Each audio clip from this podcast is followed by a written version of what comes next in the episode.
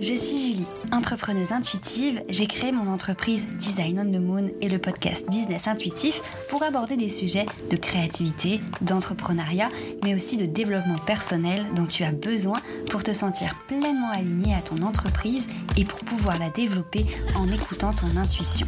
J'ai envie de te montrer et de te partager mes outils pour te permettre de te créer un branding aligné à qui tu es, communiquer facilement sur ton entreprise et développer un business qui te ressemble vraiment. Alors installe-toi confortablement et tiens-toi prête à aborder l'entrepreneuriat sous un autre angle en parlant de graphisme, de stratégie, mais aussi d'astrologie.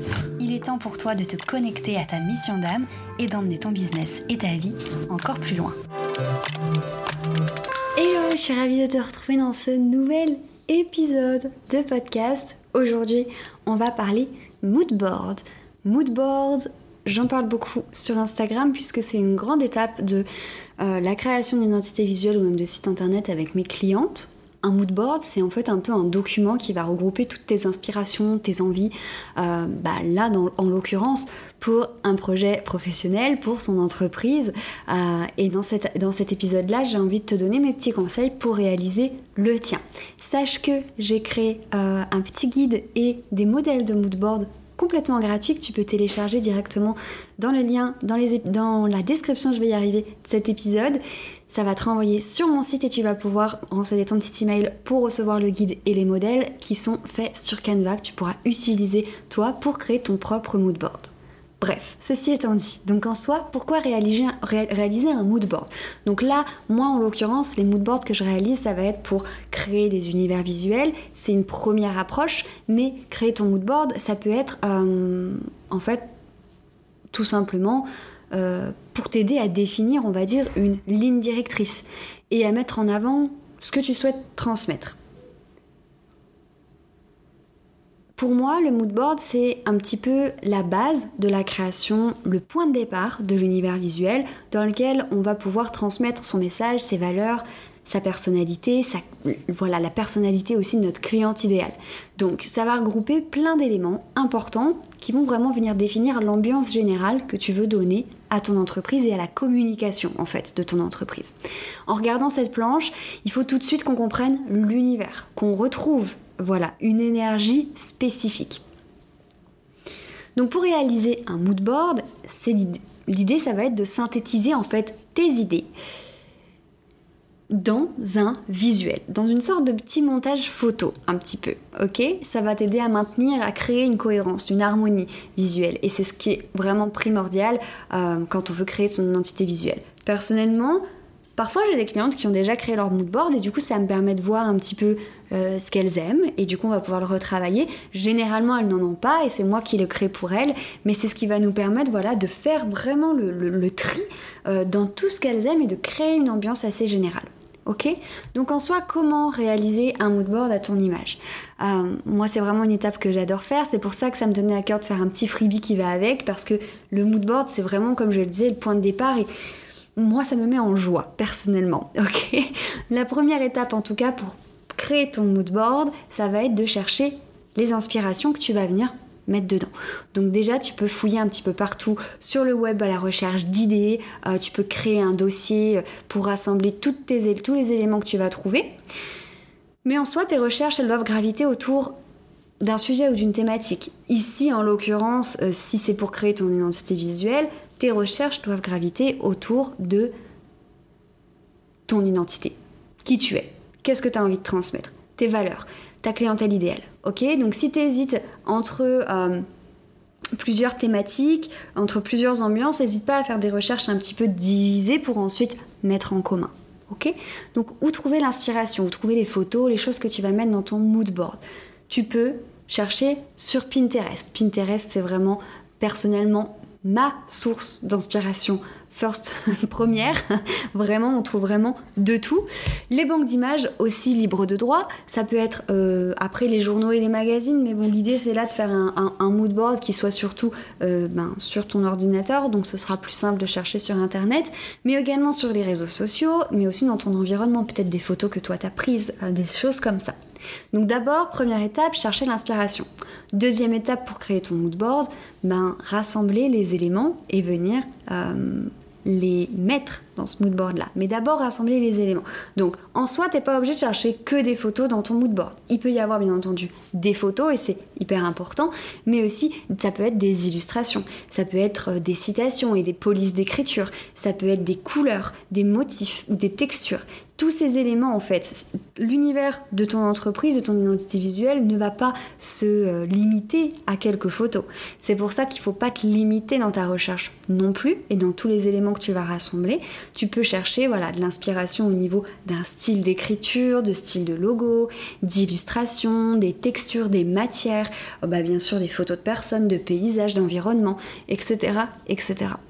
Donc bien entendu, le format que tu vas donner à ce moodboard, il va varier, ok euh, Il va varier de taille, tu peux avoir des, formats carrés, des formats plus grands, mais tu peux aussi avoir des formats papier en fonction de ton besoin. Là, l'idée, c'est de créer un moodboard euh, digital, ok Et du coup, de venir insérer tout ce qu'on va trouver directement dessus facilement. Et c'est la troisième étape, du coup, créer le moodboard. Donc bien entendu, là, dans la création de ton mood board, tu vas pouvoir mettre tout ce que tu as trouvé. Mais l'idée, c'est de trier ce que tu as trouvé. L'idée du mood board, c'est certes de faire une planche d'inspiration euh, de toutes tes idées, de toutes tes envies, de tout, voilà, de tout ce que ça représente pour toi, euh, ta communication dans l'entreprise. Mais l'idée aussi du mood board, c'est que ce soit harmonieux. Et c'est là le travail va être un petit peu difficile, c'est que maintenant que tu as trouvé tous tes éléments, il va falloir que tu fasses des tests, voir quels éléments vont les uns avec les autres, comment faire pour peut-être trouver des éléments qui vont mieux pour que le tout soit harmonieux. Un mood board efficace, ça va être un mood board où les images d'inspiration vont correspondre et vont aller avec le nuancier de couleurs que tu vas ajouter par-dessus. En tout cas, dans le travail d'identité visuelle. D'accord?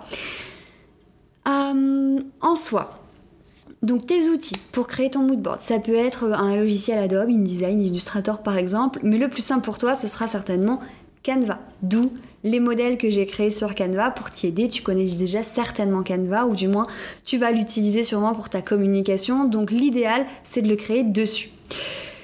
Ensuite, ton mood board, qu'est-ce que tu vas pouvoir en faire? Tu peux euh, aussi te créer un mood board d'inspiration, un petit peu comme un mood board, voilà. Euh, un vision board ou quelque chose comme ça, et le garder en fond d'écran, l'imprimer, le mettre pas loin, pour toujours être dans cette ambiance-là, dans cet univers que tu as envie de transmettre.